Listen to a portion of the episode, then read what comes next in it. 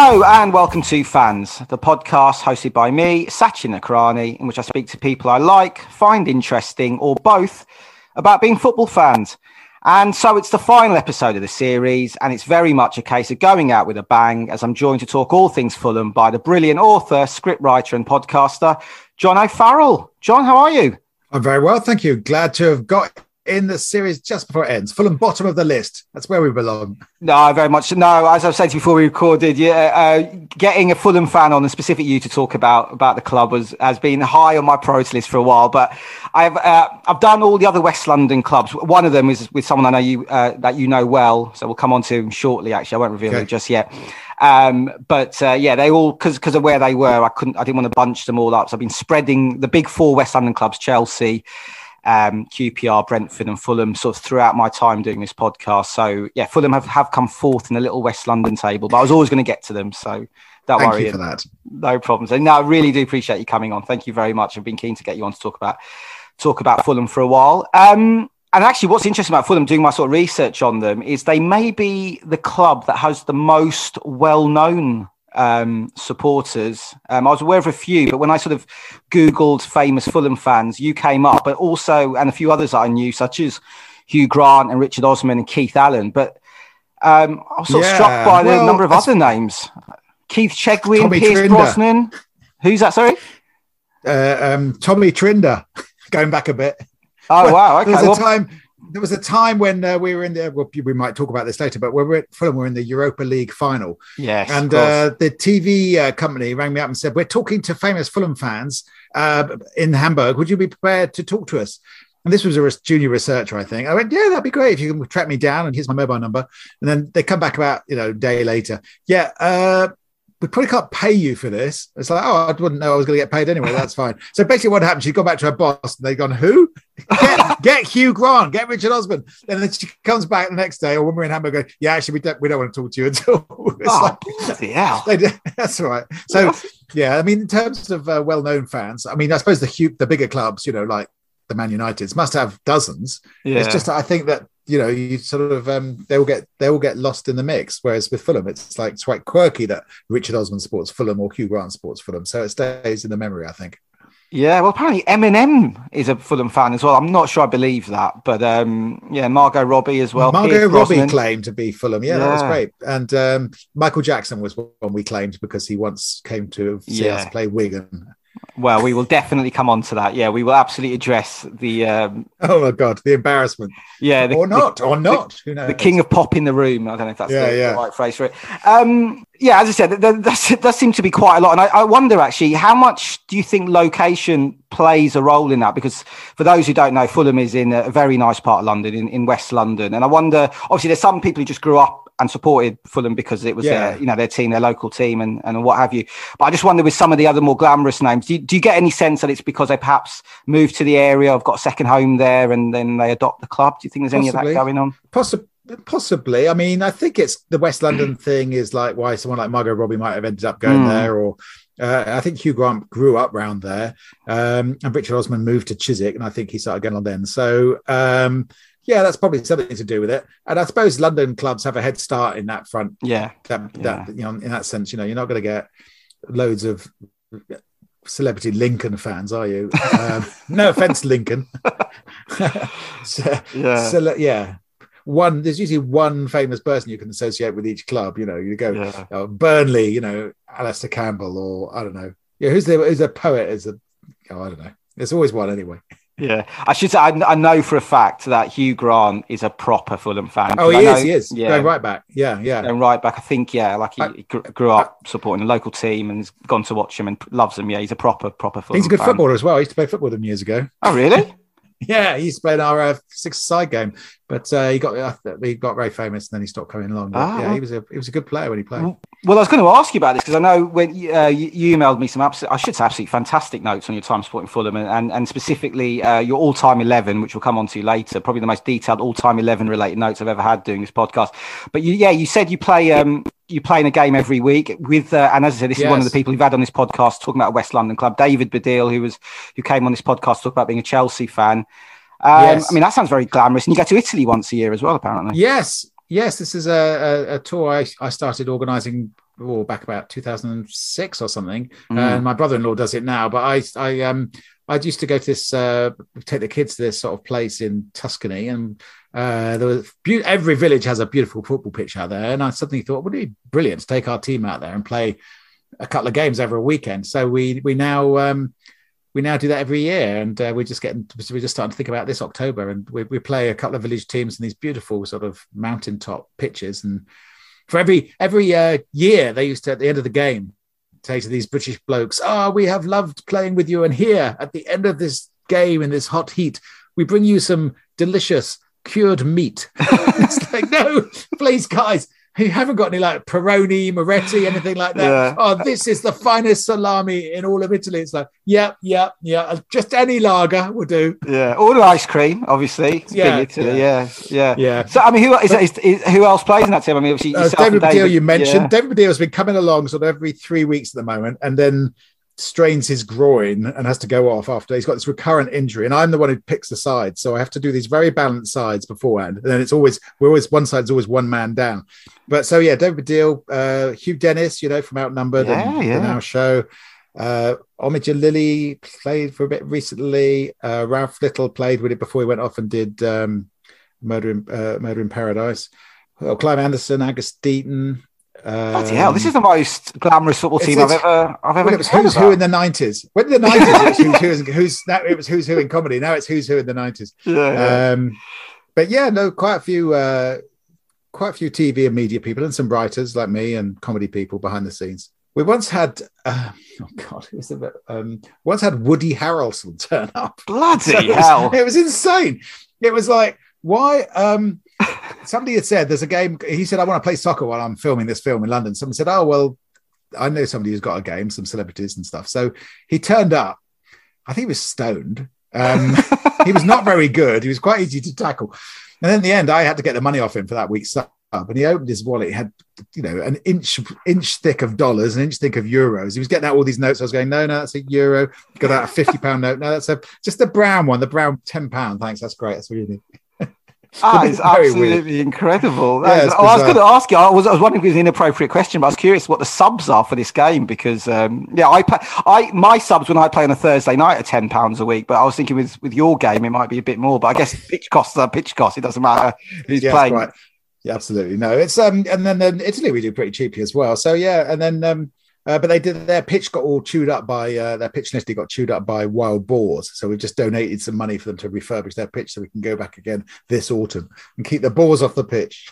Absolutely. I should say Ralph Little. I once played against him in a sort of charity game. This is what 2004 Oh, he's good, isn't he? He is absolutely brilliant. He's, I was like uh, semi-pro standard, really. Yeah, I think he, I think he had almost had a bit of a career, didn't he? I don't know if yeah. him. He's a bit he's... too good for our game, really, because he's completely when he plays, I have to sort of put the five next best players on the other side just to yeah. try and balance it up. But he's off in uh, uh, murdering people in paradise or so, serving it, solving it at the moment. So yeah, um, yeah. we haven't seen so much of him. No, he's excellent. Oh well, that sounds that sounds amazing. I mean, uh, I just, I mean, I don't want to take part in the game, obviously, because I am, I'm not famous at all, but I'd love to watch it. So if there's any chance of, of just observing this game, I'd, I'd love to see Baddiel versus and Clive Anderson sort of going in for a 50 50. That'd be absolutely extraordinary. Oh, yeah, it's all very polite. It's all very gentle. We're actually very strict on, you know, not shouting at each other and um, uh, being um, being good sports, you know, calling it handball if you do the handball and all that. And there'll be stern emails next morning if people behave badly. so um, it's all uh, it's all sort of uh, very gentlemanly. Excellent. That sounds that sounds amazing. God, Woody Harrelson turning up. That's gonna that's gonna live with me as, a, as, as, an anecdote. Um, that is brilliant. yeah. um, brilliant. Well, actually, John, let, us get on to Fulham then. There's there's loads yes. to talk about. It's a, it's a club that's had an absolutely fascinating history, certainly during your time supporting them.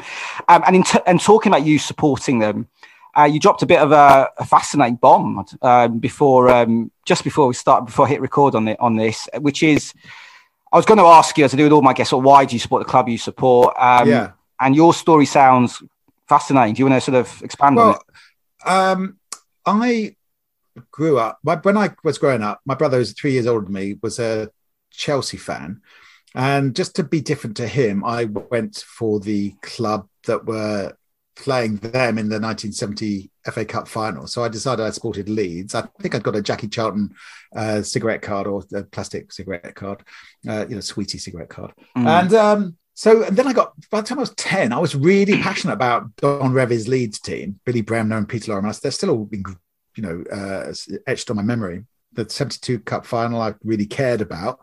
Then I got to my late teens. Don Revie left in disgrace after the England thing.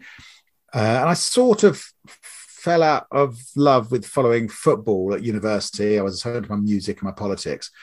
And then when I was about 22 or three, I moved to London and I thought, oh, I want to go to football and I want to start going to games, you know, but I don't really feel anything for Leeds anymore. Mm. So I thought, well, I'm just going to decide to support a London team. So I actually went along to all the London team clubs. I went to Wimbledon when they were down in, you know, when they were the original Wimbledon.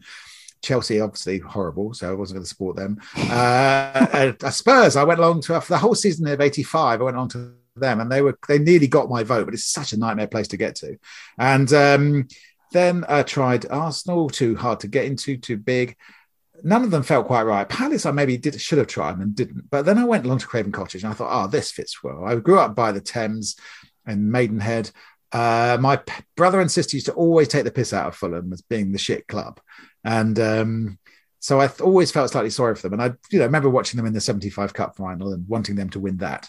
And um, pretty soon I was going along every week going, oh, this is my team for me. And, you know, pretty soon after I started supporting them, they, they got relegated to the bottom tier. So it was like, okay, this is, uh, this is, this club need my support. Uh, and uh, I like the atmosphere down here and I like the setting and the, and the kit and everything about them. I mean, that, yeah, that's absolutely fascinating. To you know, uh, you know, I love the origin stories of, of, any football fan. I've had some great ones on on this podcast of reasons why people support clubs, but yeah, someone who's kind of done a kind of tour of the clubs and then picked one on the back of that yeah. is, is, is completely unique. I mean, how instant was it then with with Fulham and in terms of was it the first game you went to as part of this kind of tour? Did it hit you straight away? Because obviously there's a bit of background there you're saying with with the teasing with your brothers and yeah, there was a tiny bit of background. Yeah, uh, I'd always thought that you know lots of people go, oh Fulham, I like Fulham, and I was a bit like that. Oh yeah, because you look at when you see the yeah. results, you always think, oh good, yeah, they're sort of club that don't threaten anybody. Um, but I think I had quite an adverse reaction to quite a lot of the other clubs I'd gone to.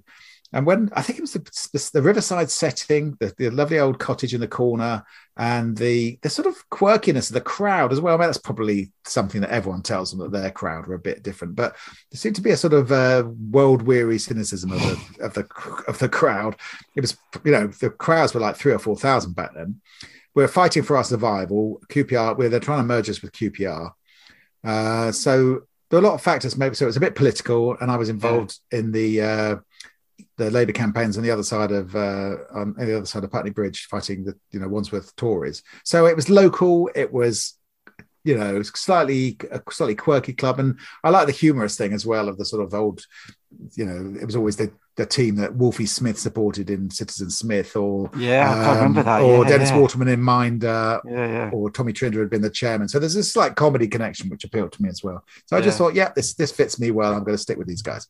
Yeah, gosh, Citizen Smith. I mean, that was a sitcom from the 70s, wasn't it? But I actually remember it being repeated on the BBC in the 90s when I was growing up and it being on, I think, on a Tuesday night. And I okay. loved it. Yeah. And I remember him supporting, yeah, yeah Fulham. Yeah. Yeah. yeah, yeah. Gosh, really rings a bell. So I took, I, uh, I took along, um, Dermot Morgan, you know, who's father Ted, because uh, I knew him yeah. a little bit through Hat Trick yeah, before he died, and I, he, he, was living in Fulham, so I took him to a game, and he was like, "Oh, this is great," and he said, uh, "What sort of fans they have here?" I said, "Oh, it's a big Irish connection, Dermot. There's uh, there's a lot of comedy people just trying to get him to support Fulham yeah. his club." You know? Excellent. Well, that I mean, all that stuff you're saying there leads me on to something I was going to going to ask you anyway, which is so I've got real fondness for Fulham, and one of one of the reasons is during my time as a journalist and as a, as a match goer, sort of going there, I it is I, I always tell people it's my favourite walk in football, and oh, I always yeah. do the same walk when I go to Craven Cottage, which is out of Putney Bridge Underground Station through Bishop's Park, lovely Thames to your left, yeah. and then you Craven Cottage, which itself is an absolute beautiful ground. As I say, you've got the cottage in the corner, yeah, and I think I think for me as well, that feeds into this idea of Fulham being a nice club. I don't really know anyone who dislikes Fulham. But also, I think there's a view of Fulham being a bit of a, a slightly not, not just a nice club, a bit of a posh club as well. Sure. And a friend of mine, he's a, he's a he's a Liverpool fan like myself, but actually, I think his I think his dad's a Fulham fan. Or he, anyway, he used to. He may still do. He used to go watch them quite regularly, and he, and I sort of we spoke about it once, and he said, uh, sort of tongue in cheek, ever, tongue ever so slightly in cheek, that it's the only ground in, in England where you see more hampers than pies in the stand. um, so yeah. I'm just wondering, being a Fulham fan yourself, this kind of idea of Fulham being a nice and a bit of a posh club, and the fans are all a little bit sedate, and as I said, having the hampers in the stands as opposed to beer yeah. and pie. Um, I don't. I, how conscious yeah, Fulham fans are of that reputation, and does it annoy you at all? It doesn't annoy me because it's sort of true. I mean, we do have our sort of um, hardcore who are at the Hammersmith end and shout and you know chant like most clubs, but you know. Um, there's not a lot of uh, nastiness being yeah. shouted out, and there's uh, I do remember you know somebody in front a couple talking about the National Theatre and the play they'd seen the night before. You know, it's always like, I hope someone, nobody's mobile phone goes off in the grounds. They'll be tutting and say, Do you mind? You know, so uh, um, textbook Craven Yes, yes. So, um, you know, I went to see my brother-in-law sports Palace, and I went to see uh, a game with him this season, and I was I was taken aback with how noisy and constant their singing is, and that we can't pretend to match that. Yeah. Uh, and our fans, you know, are not the noisiest, and the Riverside stand is empty at the moment, and it's going to, you know, it's, it's it makes the same noise empty as it does full, if I'm honest. Um, but where you know we but we sing a bit, and we. Um, but we shout out, you know, we try and shout out slightly more uh, interesting and amusing things than than, than offensive, you know, swear yeah. words or whatever. the most sardonic chants yeah. in, in football. Yeah, exactly. yeah, and it's a very tight ground, of course. You're very close to the you're very close to the players. So I remember somebody shouting out when Mickey Adams, who was our player manager, kicked a ball way over the uh, bar. Somebody shouted, "That's shit, Adams!" And he just turned around and went, "I know." it's like it's great to see a player do that. Yeah, yeah. that is, is, as you say. That's the other thing I love. I love sort of tight grounds, you yeah. know, compact, intimate grounds, and I think Loftus Road, obviously another West London grounds, very much like that, and Fulham as well. You are so close to the action. Loftus Road, there's no leg room. It's so tight. It's like, yeah, uh, it's, no, a, it's, a, it's a not a very comfortable ground. I think someone who's sort of six foot tall and his knees are up around my ears when I'm at, uh, yeah. watching QPR. Just no, no, not gonna, I'm not going to accept any comparison between Loftus Road and Craven Cottage. I'm just stamping on that straight away. I wouldn't expect you to, given the rivalry. I mean, it's funny you, you, mentioned the Riverside stand there, so you should say, yeah, it's, it's got undergoing redevelopment uh, at the moment. So, yeah, anyone seen it on TV? Obviously, this season, fans back. I guess it's more stark that that one stand is kind of empty. The lowest stand, I believe, is to open head of the 2022-23 season, so next season, and then the whole stand is due to open the following season, 23-24. It'll yeah. increase attendance from 25 29,700 to 29,600. I mean, it looks very impressive, very imposing, kind of not yeah. how it doesn't feel like it fits with the rest of the ground almost, which is very, as say, intimate and kind of. Uh, I suppose so, but I mean, you'd have to be looking from across the river to sort of notice that because yeah. uh, you know it's there was a big concrete thing there before, I mean, way back there was sort of uh, it was a big sort of mound, and there were flags all the way along the Thames. Uh, but this is going to have a, have a, you know Thameside path, and there's going to be a little pier that their boats can pull up. You know, fans can arrive by boat. Uh, it's part of the plans I've heard. And then all the rowers are objecting to the pier, so I don't think they, they realise you can steer around steer around the pier. uh, but um, yeah, no, I, I um, unfortunately they've, they've priced it at, you know way above the other tickets in the ground, so it's going to be a thousand quid for a season ticket in the uh, Riverside stand, which is a lot more than I'm paying at the moment. Um, is, so, so is that what, where you sit normally? No, I sit on the opposite side. I okay. sit on the uh, uh, the Stevenage Road enclosure, which okay. is uh, the old what they call the Johnny Haynes stand now, mm. which is the lovely grade two listed, you know, brick uh, facade there. Yeah. Um, and that's a, I've, got, I've just got a great seat, which I will never give up. You know, um, you can see both goals, no sort of pillars blocking either way, and mm. you're very close but undercover and uh, I've got some nice people around me. So once you get that at a club, yeah. you know, uh, you really sort of you know, um, count your blessings because you can have a season ticket and then find you're stuck right behind an idiot the whole season. Yeah, yeah.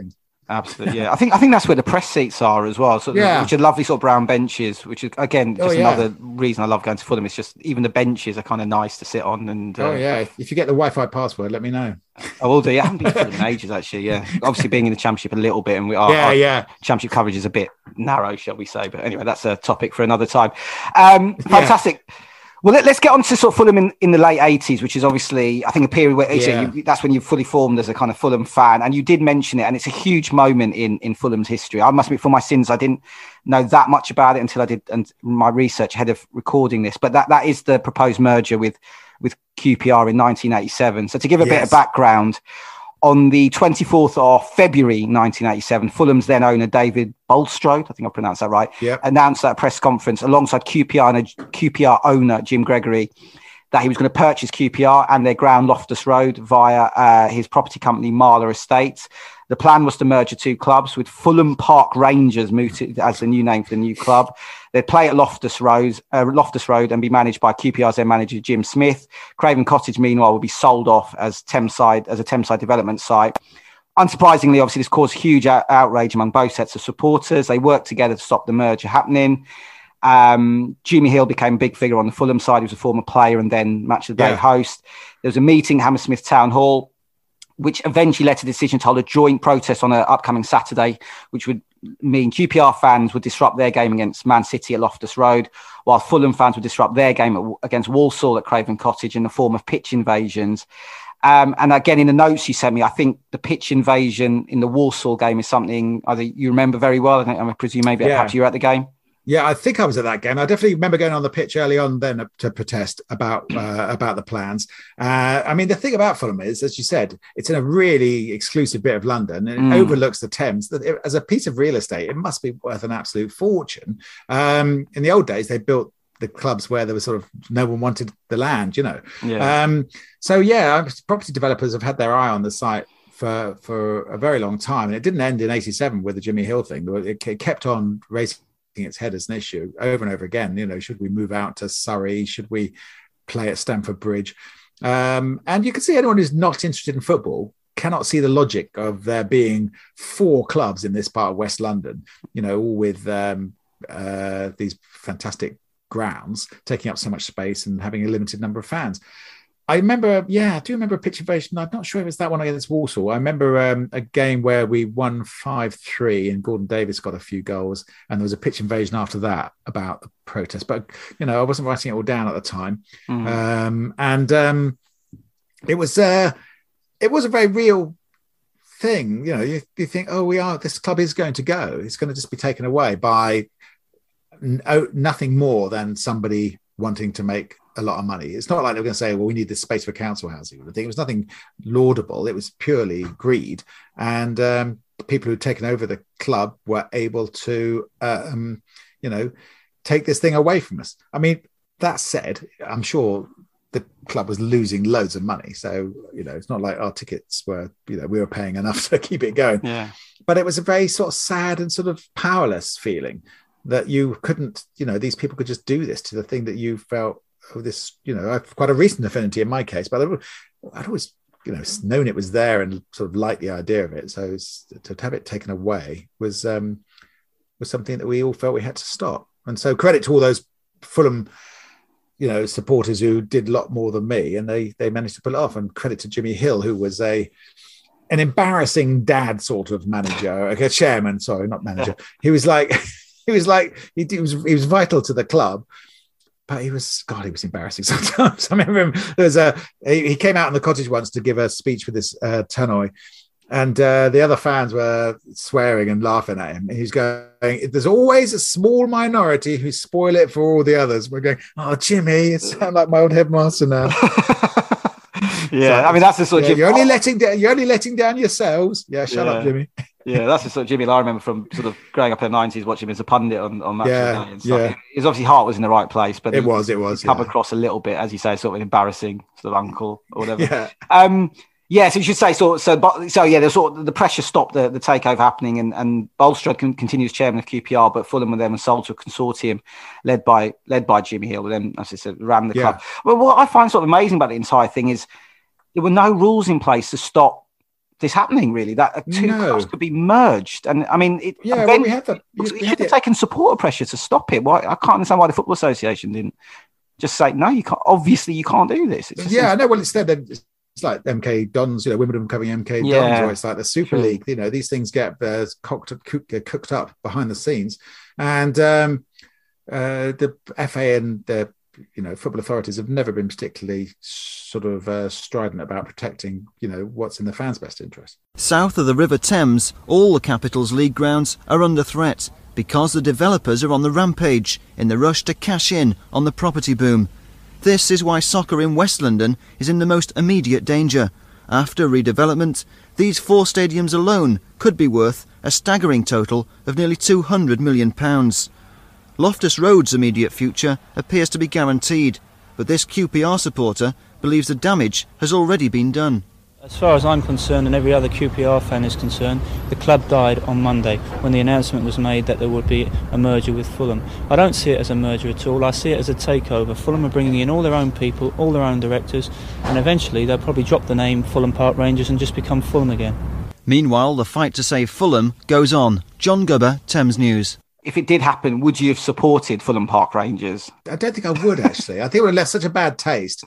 I wonder how many people who used to support Wimbledon support MK Dons. I bet it's yeah. none.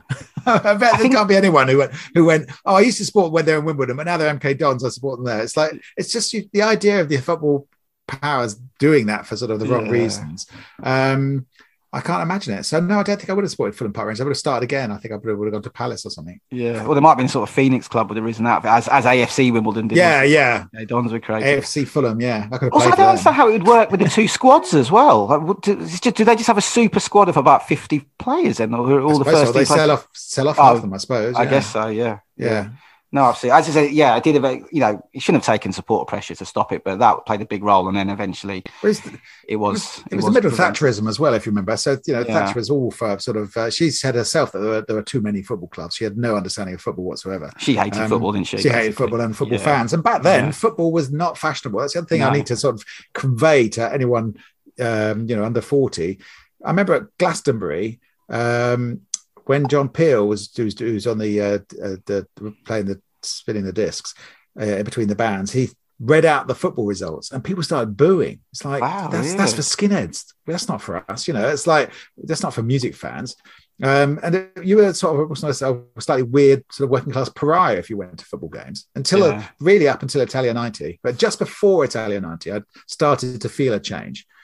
Uh, and then, then, about that time, you had Fever Pitch come out, and mm. um, football suddenly got popular. But the, the, the 80s with the Bradford Fire and Heysel and uh, you know the, the, the riots with um, Millwall Luton, it had a very ugly image football, and it's not something that you people were particularly impressed that you were into.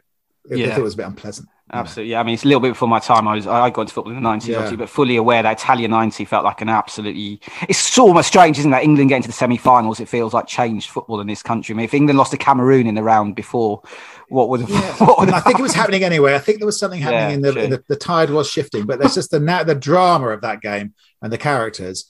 You know, um, that was something. Yeah. Yeah. No, as you say, absolutely. Yeah, the tide was shifting. Was this sort of fanzine culture when Saturday yes. comes and Fever Pitch was yes. coming through, and sort of the way people wrote and spoke about football was becoming a bit more sophisticated and yeah. interesting, wasn't it? Around that time, yeah. No, absolutely. Um, yeah. So, so as I said, Fulham was, was sold to Jimmy Hill. The, the, the the merger didn't happen. Yeah, there was so a third division club at the time, and they survived. And basically, they the bob between the third and fourth tiers of English football until mm. 1999 when they were promoted to the second tier by that which was by then known as the first division. And it was via an extraordinary season. So he went up as second division champions with 101 points. Uh, and two men really were at the heart of this. Kevin Keegan was the manager and probably more prominently well in fact undoubtedly more prominently was Mohammed Al Fayed who was the yes. owner. So he had bought the he, Mohammed Al Fayed had bought the club from Hills Consortium for 6.25 million in the summer of 1997. And then this started an incredibly exciting, eventful, and successful period in club's history. There was a promotion under Keegan and another to the Premier League under Jean Tigana in 2001. Yeah. When Fulham became the first club in English football history to reach 100 points in two separate seasons. Uh, you were then obviously back in the first, uh, so you were back in the top flight for the first time since 1968. And I remember that team really well. It was just such a glamorous sort of team. We had Edwin yeah. van der Sar in goal, the likes of Alain Goma, John Collins, Steed Malbranque, Luis Morte, but then uh, also uh, Louis Saha as well. But then also yeah. some really good British players like Sean Davis as well. I think he's homegrown well, he, player. He played for us in all four divisions. Uh, yeah, yeah, That's a proper Fulham player. I mean, the, yeah, the, the, what are your memories that, of that time? I mean, it sounds well, he was, was incredibly excited, wasn't he? Whole journey. I remember. Um, the summer of 97 we'd been promoted without Mohammed Al Fayed's money from the bottom tier. Mm. um, and that was uh, Michael Adams Mickey Adams you know as the manager. Mm. uh, then Mohammed Al Fayed and so that, that was the summer Labour got into power. And um, I remember um, thinking wow that's amazing. In, the, in Labour's first term we'd gone from being in the bottom division to being in the top division. In, in that four years I thought that's that's not bad. By the time uh, um, uh, the the uh, the uh, 2001 election, we were go heading towards the top flight. Yeah, that's So, true, of um, course. Yeah, yeah, that was pretty amazing. But this, yeah. yeah. it was it was a it was a roller coaster really because uh, suddenly we were the richest club in any league we were playing in, and Mm. we'd had some pretty grim old times down at the bottom there. You know, losing to Hartlepool or drawing with Hartlepool, I think it was to drop to 91st in the league. You know, it's quite possible that we were going to drop out of the bottom division. You know, in the way that Oldham have just done. Um, so yeah, it was um, to, to suddenly start coming in. Mohammed Al Fayed was a, a character, put it that way, Yeah. but he was a character with a lot of money. He uh, he invested heavily in the club, and, and as you say, took us through. Uh, and that one game, I remember the game that um, took us up to the made us champions in that last season. I think it must have been 2001. I took my son and his cousin to the game. We were standing right at the front when it was still standing there, and we had to win at home to be champions. And the it was the 90th minute, and we were we were we had to just draw at home to be champions. We were one 0 down. We just needed a goal, and we were champions at home. The ball bounces out in the 90th minute into my hands. So I think, oh, wouldn't it be nice for my nephews over from Ireland visiting if he got to pass the ball back to the Fulham player? but the, you know, my naivety, I hadn't really thought about the tension that the players felt under at that point. So I passed the ball to my my uh, nephew, and Lee Clark goes, "Fucking come on!" Oh And, my uh, god! So my poor little 10 year old nephew passes the ball back to Lee Clark, who takes the throw in. But that little five second delay must have done something because Sean Davis, I think it was, went and scored the equaliser. The whole ground erupts, and we were champions at home. But I put myself down for an assist. I was going to say you're without that- responsible for Fulham's title win. Yeah, Phenomenal. exactly. It's all down to me. You know, my my my, my handing hanging onto the ball for that minute. But I think my poor uh, well, poor uh, little Irish nephew has uh, been traumatized ever since. Louis Boa Morte. Still Boa Morte. Over the feet of Lescott. Hales. Davis! Oh, what a finish! Sean Davis secures the first division title for Fulham. Oh, what a wonderful finish! Sean Davis dances a jig at the Hammersmith end. Fulham are level. Fulham are champions. In the dying second, Sean Davis sends an absolute screamer past Pressman.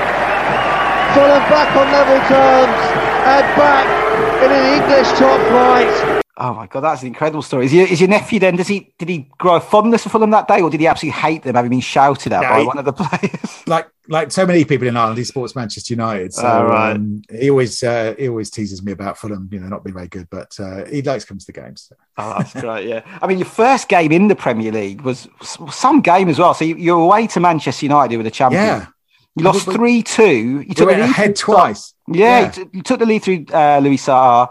David Beckham equalised. Saha then made it two one, and then before. Van Nistelrooy won it with two goals in in two second half minutes. I mean, I remember watching the game. It was it was Sky's Super Sunday game uh, on Oh, well, it was one. I remember that game really clearly because I was driving. For, uh, uh, I was on holiday in Italy with the family to that very place where I was talking about, where we still go now, Yeah. actually. And um, it was back in the days when you got text alerts. You could buy text alerts about your team. So we're driving through Italy, and ding, and my wife's going, "Oh no, Man United have scored," and it was like, "Look at the thing, no, Fulham have scored." And I was like, "Ding, oh Man United have equalised." But it was like all of it was done through those dings. I I stopped. You paid for every text for those, Yeah, so yeah. I stopped when it when it when I got a ding on my phone. It said breaking news from Fulham: Chris Coleman is to turn on the Christmas lights at Merton. It's like, yeah, I just charge 50p for that. I'm not having this anymore. That's the second story I've had on this podcast about paying for text alerts. Um, the other Yeah, oh, one really? was was uh, I had a comedian on. Uh, I think about a year ago, actually, Tony Cowards, who's a who's a big Ipswich fan, and he was at Old Trafford when Ipswich lost nine 0 to Manchester Oh United in 1995. And he had, I think he just got text alerts put on his phone, and he got an alert every time Manchester United scored. So obviously nine goals, and each of those text alerts cost, cost him 50p or something. yeah. Exactly. So he said, That's like, not only did I see my team lose 9 0, it cost me like £2.50 or something. So, excellent, excellent. Um, yeah, just going back to Mohammed Al Fayed. I mean, yeah, as you say, he's a flamboyant character. I guess a quite controversial one as well. I mean, have you ever met him? Have you had any? any No, I never did. No, no. I mean, bizarrely, when he first bought the club was just when Dodi was killed in that car crash. Yeah, of course. Yeah, so that was. so the, we had the mayor of um, the mayor of the borough came on and was on the centre pitch, presenting him something. And then some fans started to say, we should rename the stand the Dodi Fayed stand. And other people going, hold on a bit, guys. Dodi's never even been to Craven Cottage. I know it's sad Diana died, but let's keep a sense of proportion here. So there's all that going on at the beginning. But and then he had this crazy thing where he invited Michael Jackson down. Yes. Michael Jackson walked around uh, with about 20 bodyguards. And uh, then we had this, this bizarre statue that got put up, which has got to be the worst statue you've ever seen. It was like uh, it was described in Match of the Day as like being like a Star Wars figure, and uh, which I think is not unfair. It's like this plastic sort of model, you know, not not even good enough for um, Madame Tussauds, but in a funny sort of way, I quite liked how ridiculous it was because it was it was quirky. Do you know what I mean? It's like why have Fulham got a Michael Jackson statue overlooking the Thames? So um, this was before we knew all about all the allegations about Michael Jackson, of course, but it was still nuts to have this, you know, plastic pop star thing stuck on a pedestal, you know, um, uh, on, the, on, the, corner of the Hammersmith End stand. it's like. Yeah. Well, yeah, so I was going to obviously going to talk about it. So, yeah, Michael Jackson came. You, you mentioned earlier. He came to Craven Cottage for a game between Fulham and Wigan in 1999. Um, were you there? I mean, I remember. The I was there. Yeah. yeah, yeah, were you there? I mean, I did was... you know Michael Jackson was going to turn up? Was it a huge shock? Was it half time? I presume. Did he come yeah, out? I, I, don't know if I did know. I remember, you know, we, everyone was doing the jokes about, oh well, um, he sports the black and whites because it's like a skin cut. um, but um, uh, yeah, no, he did a sort of walk around, but it's like we some a lot of people going, is that really him? Because he had shades on. None yeah, of us, yeah. some of us thought it was probably a lookalike. Um, I think he had the hat on. He had his sort he, of famous sort of hat as well, didn't he? So he's yeah, well covered. Yeah, yeah. to make him out properly. Yeah, but apparently the statue got taken off to uh, the um, uh, National uh, Football Museum in Manchester, and now it's in a cupboard under the stairs somewhere. Yeah, to way out of embarrassment. Well, yeah. So what happened? You should say. So yeah, Mohammed Al Fayed um, commissioned this statue of Michael Jackson. It was installed at the back of, as you said, the Hammersmith stand in 2011. Um, it did lead to a lot of ridicule. It isn't the best looking thing. It's, I think it's seven foot six inches tall, and it, it depicts Jackson singing. He's got a silver jacket, black trousers on, microphone in hand, on top of a black pin, uh, plinth. Yeah. She's got sort of musical notes around it. Um, Fantastic. Yeah, yeah. It did. It it's did a work of art. So did, not everyone appreciates this art. No, it's. it's a, it's, it's kind of amazing in an absolutely awful way. I mean, I think there was a proper unveiling. Is that is that something you did no, I, I, missed. Didn't I? Didn't no. go to that. No, we just sort of would. You'd forget about it, and then you'd see it, and you go, oh, God, "That's God, that's awful." And then sort of. But I would always defend it and go, "Well, it's interesting. You know, it's something yeah. to talk about, and it's like better than just having." Um, you know, nothing there, or you know, some sort of uh, 1930s footballer. I think they've replaced it with George Cohen now, which is at least at least he's a you know a Fulham England legend. But um, yeah. he uh, you know he won the World Cup. But uh, it's poor old Michael under a cupboard in the stairs in Manchester. Yeah, yeah I was going to say, well, he was, yeah. So it was then, um, it was then donated to the National History Museum and fired. Mohammed Al Fayed actually blamed Fulham's relegation from the Premier League in 2014 oh, yeah. to his successor Shahid Khan, giving it, donating the National Football Museum. He said the statue was a charm, and we removed the luck from the club, and now we have to pay the price, which is okay. Well, uh, classic Al Fayed, but also ridiculously over the top. Yeah, yeah. Oh dear, that's hilarious. Yeah. So, do you miss it? Do you wish it was still there? As I said, no, it is kind of. No, I mean, not since the allegations, especially. I mean, we would have had to. It would have been talking yeah. about, you know, uh, everyone would say, "Oh, they're cancelling Michael Jackson." Nobody says that, do they? Nobody, no. goes, nobody says they're cancelling Jimmy Hill, do they? no, that's absolutely true. No, that is, no, you're absolutely right. You couldn't. There's no way you could still you could still yeah. have it. So yeah, just sort of going back to the football. So yeah, you got promoted in 2001, and then Fulham spent 13 successive seasons in the Premier League, and I, I guess there's yes. no doubt which was the standout season of that period. That was a 2009 2010 season. Yeah. Finished 12th in the Premier League, but most notably, you reached the Europa League final, losing 2 1 to Atletico Madrid in Hamburg, which was you mentioned earlier.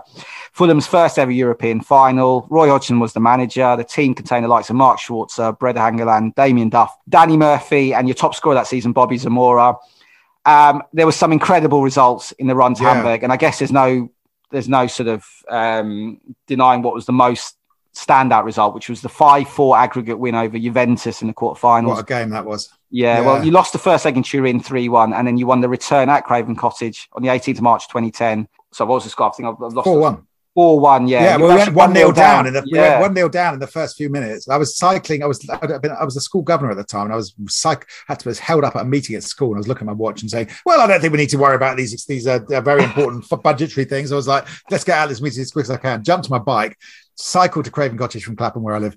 Got stopped by the police because I tried to go round this police block on a pavement and everything. They told me off about five minutes. So I got in the ground and uh, we were 1 0 down. I thought, that's it. We're 4 1 down. We're not going to get this back yeah. now against Juventus. But uh, Fulham were fantastic. And um, uh, we got back to 4 all. And then just in the corner, just from, you know, you know, sometimes when you're sitting in a certain place in the ground and you just see the shot from the perfect angle, Clint Dempsey did this cross stroke lob. No, it was a shot. It's a shot. Oh my God, it's going in. And it was like, oh my God, we've actually beaten Juventus. And um, no one believed that, that turnaround was happen. And it was just one of those really memorable games where everyone texted you next day. And mm. when you mm. support a small club like Fulham, you know you're the only one Fulham fan that people know, and that's that's nice because you get the special messages when they hear yeah. about you on the news. Um, so that was a very very special day. Sally Salihamidzic. Trezeguet had a swing at it. Diego tried to turn, and the bottom corner of the net found by David Trezeguet. There's a moment of hesitation as he picked himself up, and that's a hammer blow for Hodgson and Fulham. Zamora Chance! Goal! It took six minutes for Fulham to respond. Joy right around Craven Cottage. The road to recovery, and Fulham have embarked upon it. Darkic, nice control as well. Gera goes down, free kick. What about Cannavaro? How much trouble is he in? There's a red card coming! Italy's World Cup winning skipper is sent off.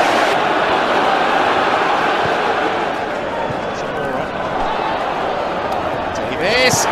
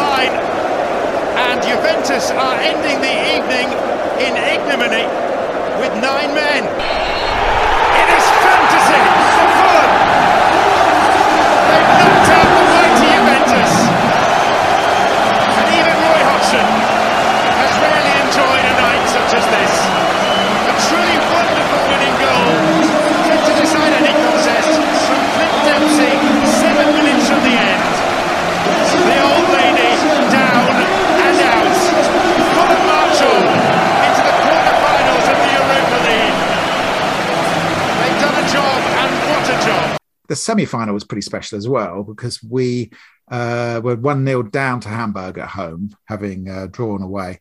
You know, the final was going to be in Hamburg, you know, they were expected to get it.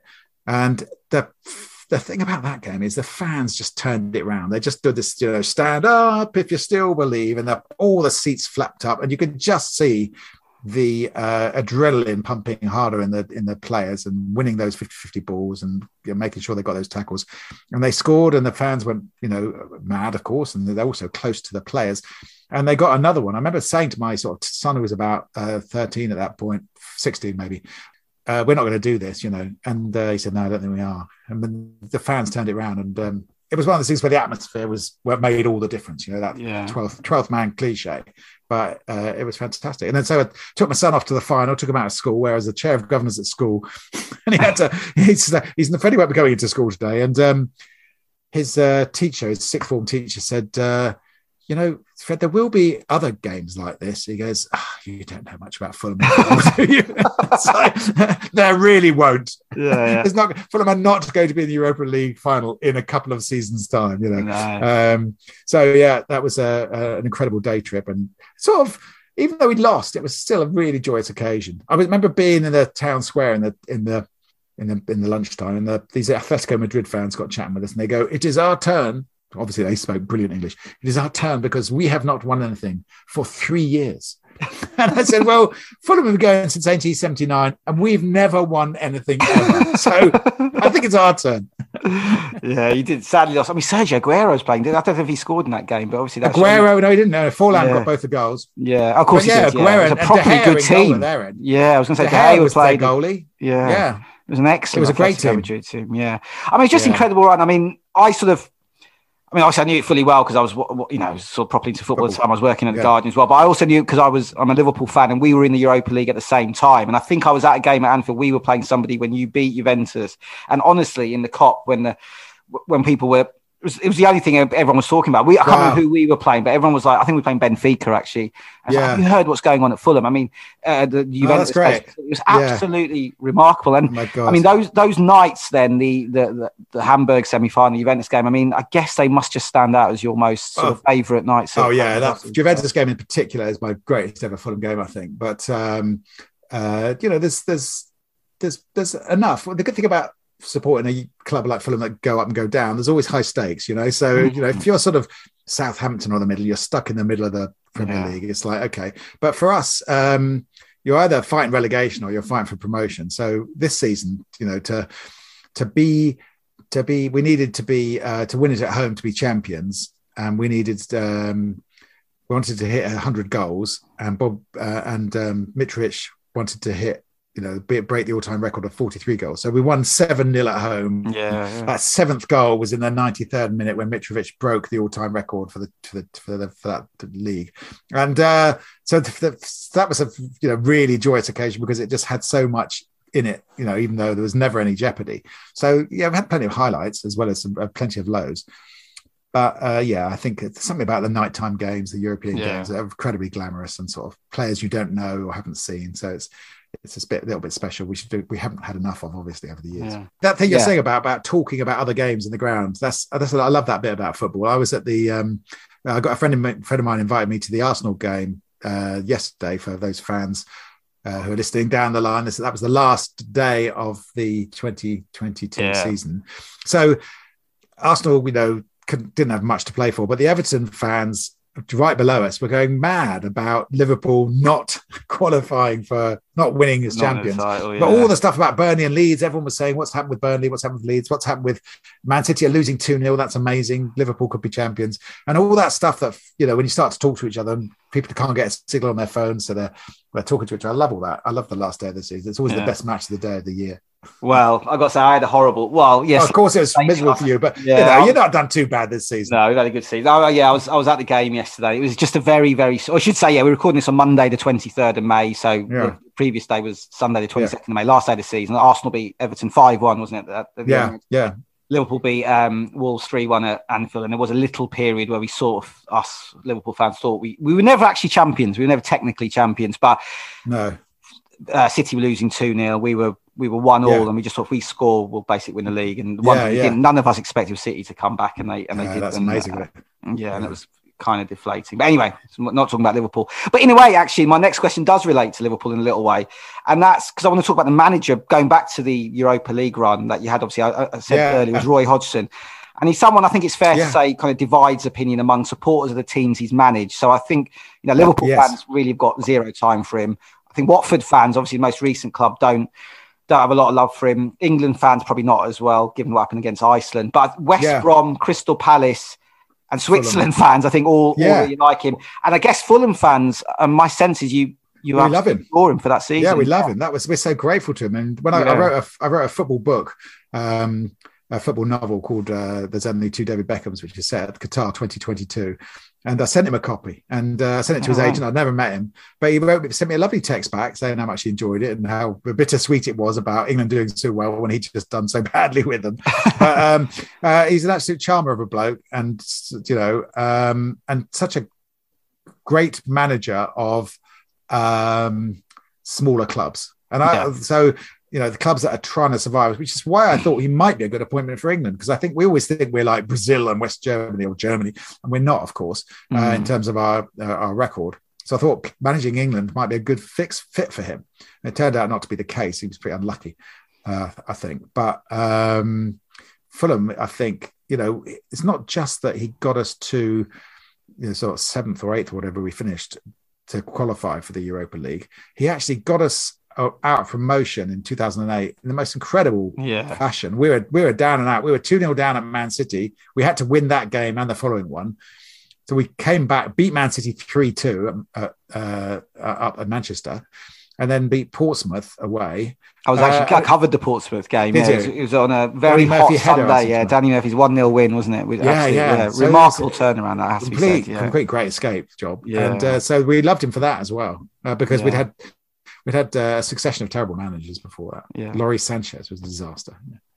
didn't last very long, did Lawrie Sanchez? Was it, was no, it? no, no, We, no. we were we were getting through the managers quickly at that. Point. Yeah, yeah. I mean, what made that team? I mean, I guess one of the most iconic teams in Fulham's history.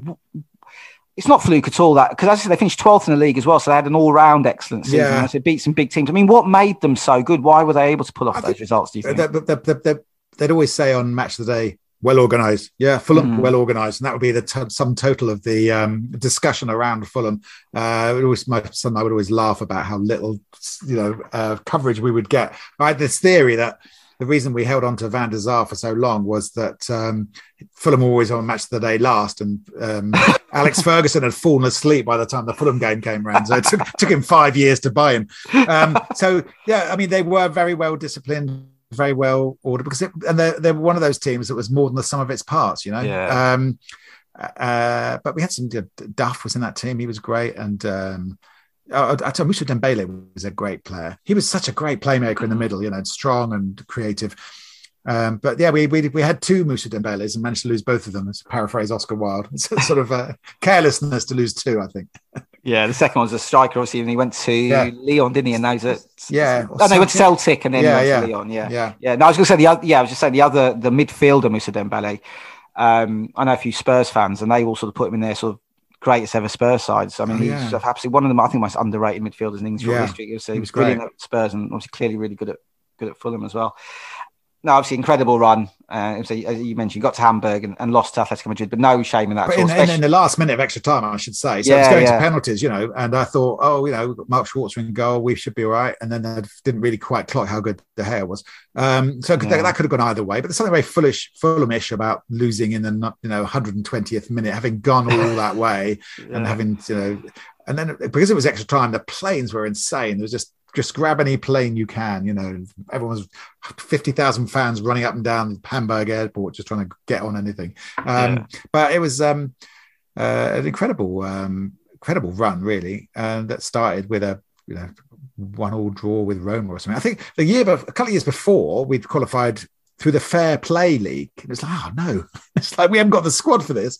And uh, and we were we played our first qualifying game in June yeah, in the Faroe Islands or something. Yeah. And it's like when you go through that route, don't you? Play yeah, stupidly early. Yeah, yeah. We're playing all these you know places you didn't know had clubs. You know. Bring up to modern day. You did mention this uh, as well just earlier. So yeah, just to sort of Fulham were relegated in 2014 under uh, another interesting character, Felix Magath. Oh God. And the club sort of bobbed between the Championship and the Premier League ever since. But you are back in the Premier League next season, having gone yeah. up as Championship champions with 90 points under Marco Silva.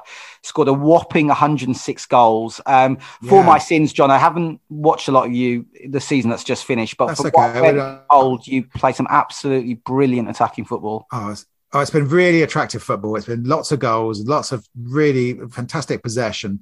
And you know, there was a period in the middle of the year when we were we were we were like won two games seven 0 away, a couple of six twos. It's just like so in total control of the game and um, everyone taking turns to score. It's been an absolute joy this season, and then it sort of fell apart a bit in the very, you know in the final straight. Well, we still were champions, but we should have got hundred points really the way we were playing mm. earlier on. It's amazing that uh, you know, De Silva has got the best out of this team in the way that Scott Parker, you know, was getting us to win one 0 or draw nil nil. Mm. You know, suddenly we're free scoring.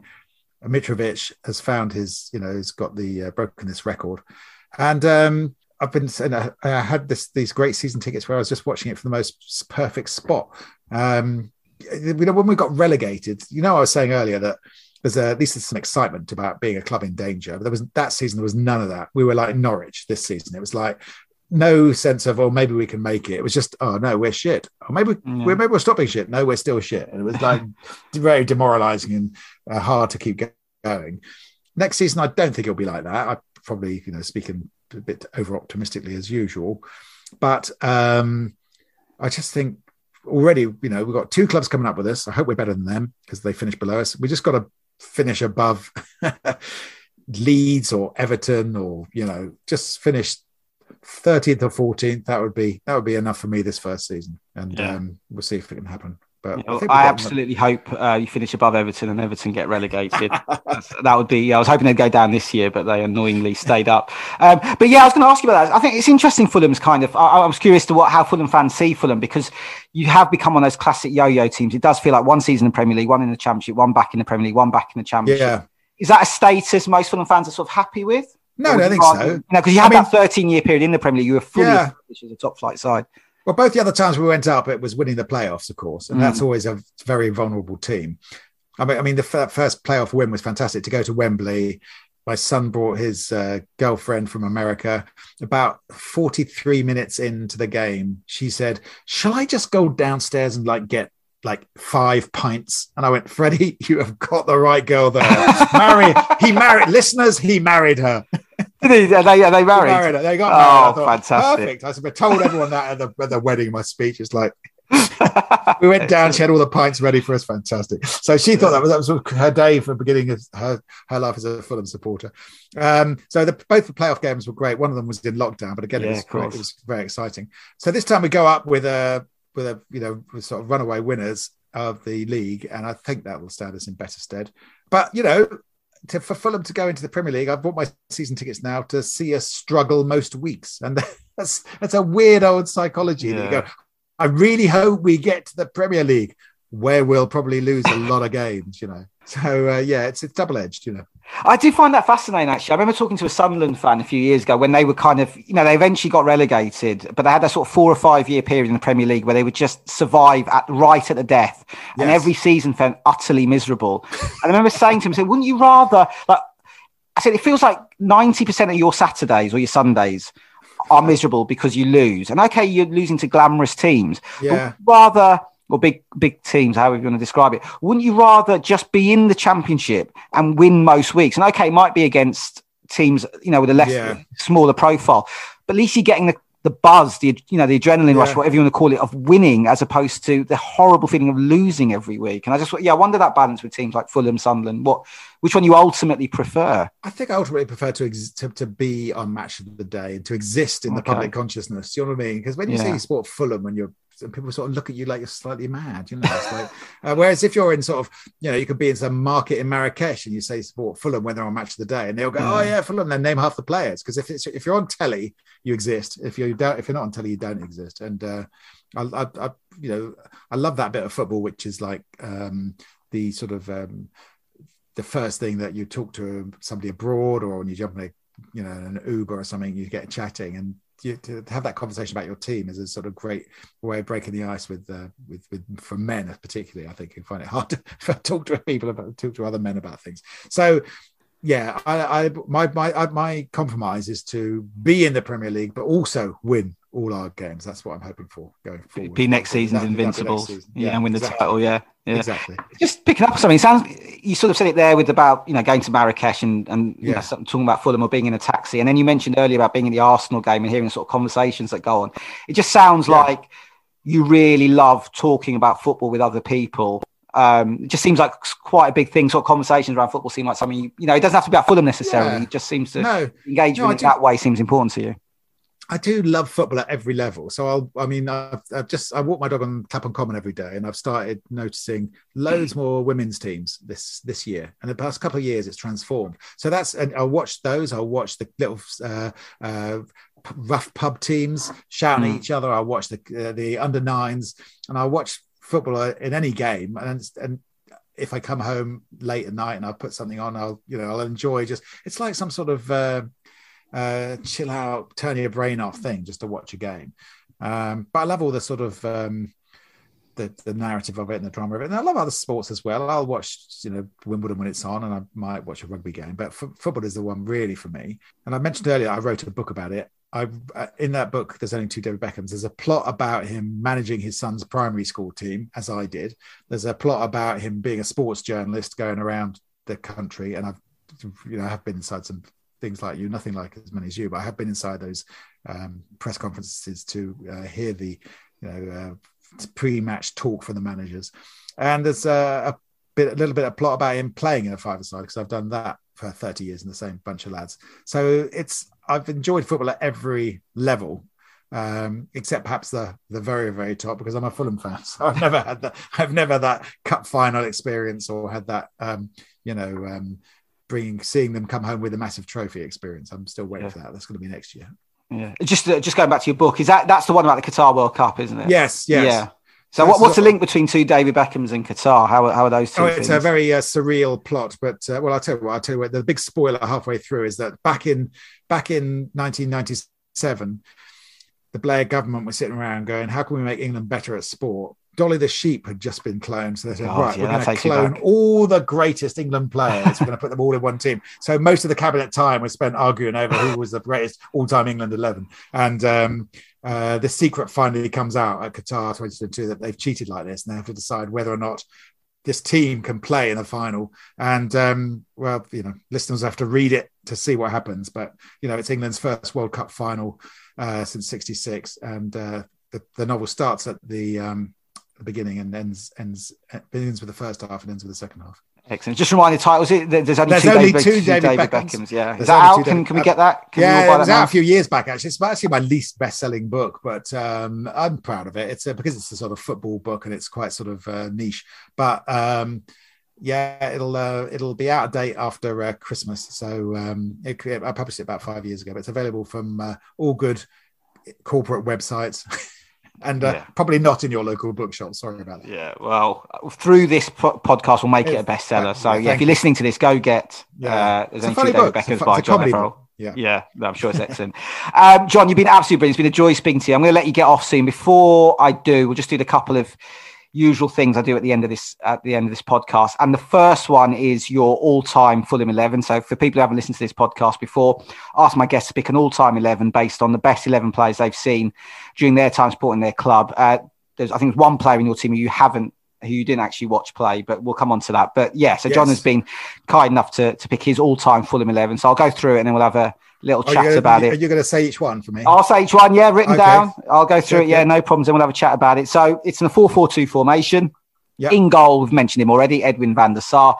Back four, George, George Cohen, Brede Hangeland, Alec Chaplin, and Paul Parker. The midfield is Alan Mullery, Johnny Haynes, Moussa Dembele, and Clint Dempsey. And up front is Gordon Davies. And again, someone, uh, well, one of the other people we've mentioned in this podcast, Alexander Mitrovic.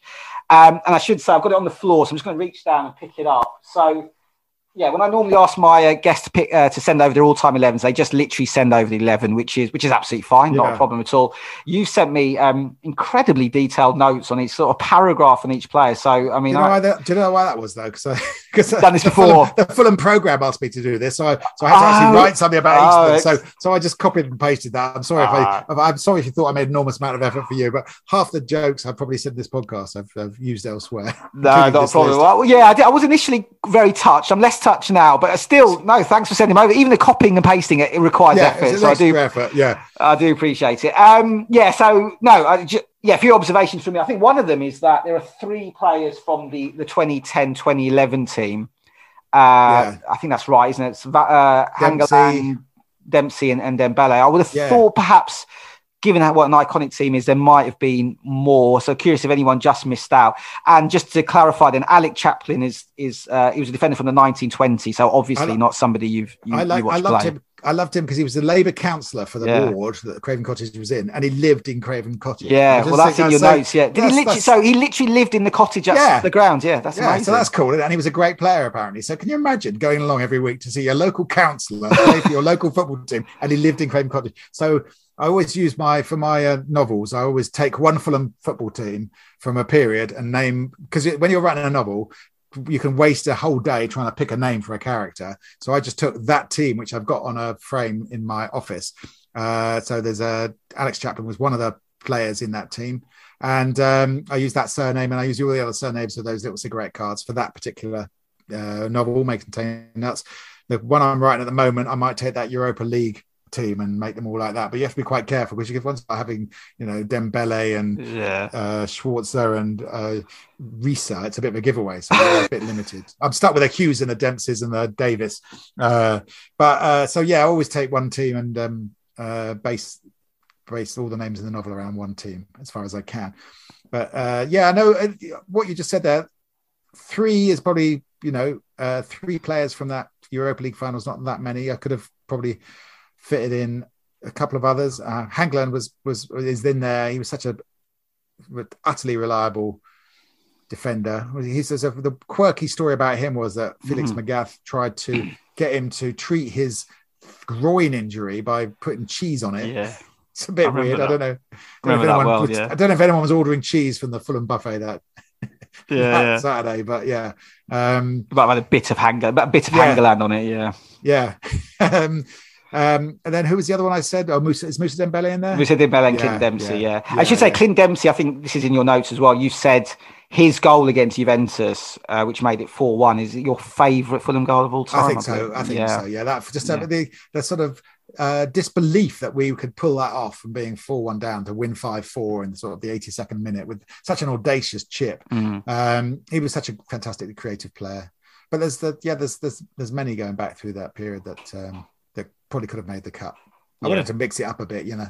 No, no, absolutely. I mean, you've got some absolute legends in there. George Cohen, obviously Johnny Haynes, who I think is known as Mister Fulham, isn't he? Probably the most Yeah, famous he- player in the club's history. Yes, and back then, you know, he stayed at Fulham. I mean, if it was now, he would have gone off to Man United or you know Real Madrid or something. But he Mm. was a fantastic player, first player to get hundred pound a week. Still sounds a bit too much to me. Um, and um, used to advertise Brylcreem, you know, and um, uh, incredible, um, incredible passer of the ball. And I think it's just injuries kept him out of the uh, the sort of team in the sixties. He was at Chile in um, sixty two, but I don't think uh, I think injuries kept him out for sixty six. Yeah, no, excellent. And just to say, Alexander Mitrovic, you mentioned earlier, so just to Yeah. give a few details around it, obviously Fulham's current sort of top striker, he scored 43 goals in the season that's just gone, Yeah. breaking Ivan Toney's record for the most goals in a single championship season. And he also took Guy Whittingham's record for most goals in a 46 um, game campaign. Um, which is yeah, absolutely extraordinary. He's obviously got Premier League experience with well, I think with Fulham as well as with Newcastle, so Yeah. could do could do we'll well. see how he goes. season. I mean, he's he's, he's uh, at a good age now. Um, maybe he's coming to his peak, and he scored some few goals for Serbia over the past couple of years. Mm, so I think he might yeah. do all right in the Premier League this season. Yeah. I mean, he won't get 43, obviously, but he might get you know 15, and that would be Yeah. Pretty useful. Yeah, and actually, something I've got to ask you about because it's very timely as well. On the day we're recording, uh, it's been confirmed that Liverpool have signed Fabio uh, Carvalho, Yeah, a young Fulham player. We've known for a while he's going to go there, but I think the club have actually confirmed it today. I mean, I've got to ask as a Liverpool Oh. fan, how, how good is he? Oh, he's, he's fantastic. I mean, he's such a. I mean, he's very young, I know, and he's what's so great. He's come from Balham, which is just down the road from me. Yeah. I know the guy who runs Balham, and so they get a little bit of money from Liverpool for this. Yeah, so that's great. do. Yeah, Uh, yeah. But he's such a, yeah, he's a very creative player, and uh, I've seen him get bumped off the ball a few times, so he might need to strengthen up a bit. Uh, but uh, I think you're going to um, you're going to enjoy watching him. He's a very very smart player, very creative. Yeah, I've heard good things, and I've seen I've seen a few clips as well. He looks very very talented. Um, excellent, John. It's been an absolute pleasure speaking to you. So I'm going to let you go. As I said, just uh, before I do, I'm going to ask you the final question, and it's the the usual final question on this podcast. If you could go back in time and change any moment from your time supporting Fulham up to now, and it could be absolutely anything, it could be a goal, a transfer, the result of a match, a very personal moment, absolute anything. What would you choose? Oh, I'll tell you what. I, back in those Tigana days, we had a semi-final against Chelsea, uh, which we lost. And I'd love to have beaten Chelsea in the FA Cup semi-final and gone to Wembley to see Fulham in, the, in a cup final because I've never seen that. And uh, for us to get to Wembley, maybe even win the cup, that would be something that would be, you know, after what you know, forty odd, 35 years of going along to support Fulham, to see them at Wembley would have been a memory, which I yeah. hope I'll get to have one day. I think I remember that it was in 2002 because I remember I'm sure. I watched that game in my university dorm room in my final year university. Yeah. I was in my final year university. I can picture it. It was a Sunday game at Villa Park. Was that yeah, right? It was at Villa Park. Yeah, it was. Yeah, yeah. It it's one of those stupid things where we're both in West London. and We will have to drive up the motorway, and there was you know massive roadworks all the way. And it's like just hold it a bloody Arsenal or something stupid. Um, but yeah, it was a disappointing all round. We we were outnumbered by the Chelsea fans and outsung by them, you know, because we in 2002 we're still building our fan base from having been in the bottom tier for 20 yeah. years, you know. Um, so yeah, it was just uh, we weren't terrible. It's just I wish we could have beaten Chelsea, who yeah. I don't like very much, as you can probably guess. And uh, to have to to run that gone to Wembley would have been the icing on the cake. Well, you would have gone to Cardiff, wouldn't you? Because oh, uh, God, you're right. held yeah, at the yeah. Millennium Stadium, and you would have played Arsenal as well, actually, because they won. Yeah, they won the double that year, didn't they? That very uh, one of the very good teams on the Arsène Wenger. Yeah, but still, still an FA Cup final. Yeah, still, yeah, still Chelsea lost. That's, that's yeah. consolation. no, absolutely. And any, and I just finally, before I let you go, any um, any regrets about picking Fulham, having done your sort of walking tour of London to pick a club? Sounds uh, like not. No, I don't think so. No, I've been very happy there. It's, it's really, uh, it's a lovely space, place to go and watch football matches. Pubs nearby overlooking the river, yeah. and um, soon I'll be able to go by boat. That'll be even better. But yeah, I can get there in under half an hour with my uh, bike or a train or whatever. And um, it's just a, a, lovely atmosphere down there, and a, and a um, and it's never, it's not usually boring. You know, you're either try, trying to get up or you're struggling to avoid going down, and uh, and uh, there's lots of nice people there, and that's just something that I've been able to football has been one of those things I've been able to share with friends mm. uh, for for decades, and it's a sort of um, it's like a universal operating system, really. You know, it's like a football is this thing by, via which we talk, you know, enjoy highs and lows, and uh, travel together, and it's uh, it's amazing how much it can give you in a lifetime just to just to have this great thing that you are into and can share with people. So I wouldn't swap it for anything. No, that's a, that's a great way to put it. And as I said, it is the best walk in football. So I absolutely get why you love Fulham and you're absolutely going to stick with them as well. Uh, John, o- John O'Farrell, it's been a pleasure speaking to you. Thank you very much. Thanks very much for having me on. Cheers.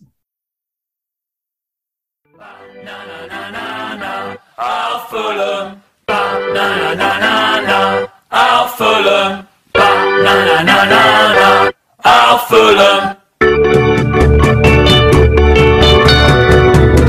Fulham. Cottage is our home. Now we're packing up our bags and we're not alone. We travel far with land and sea. Now we're gonna take our place in history.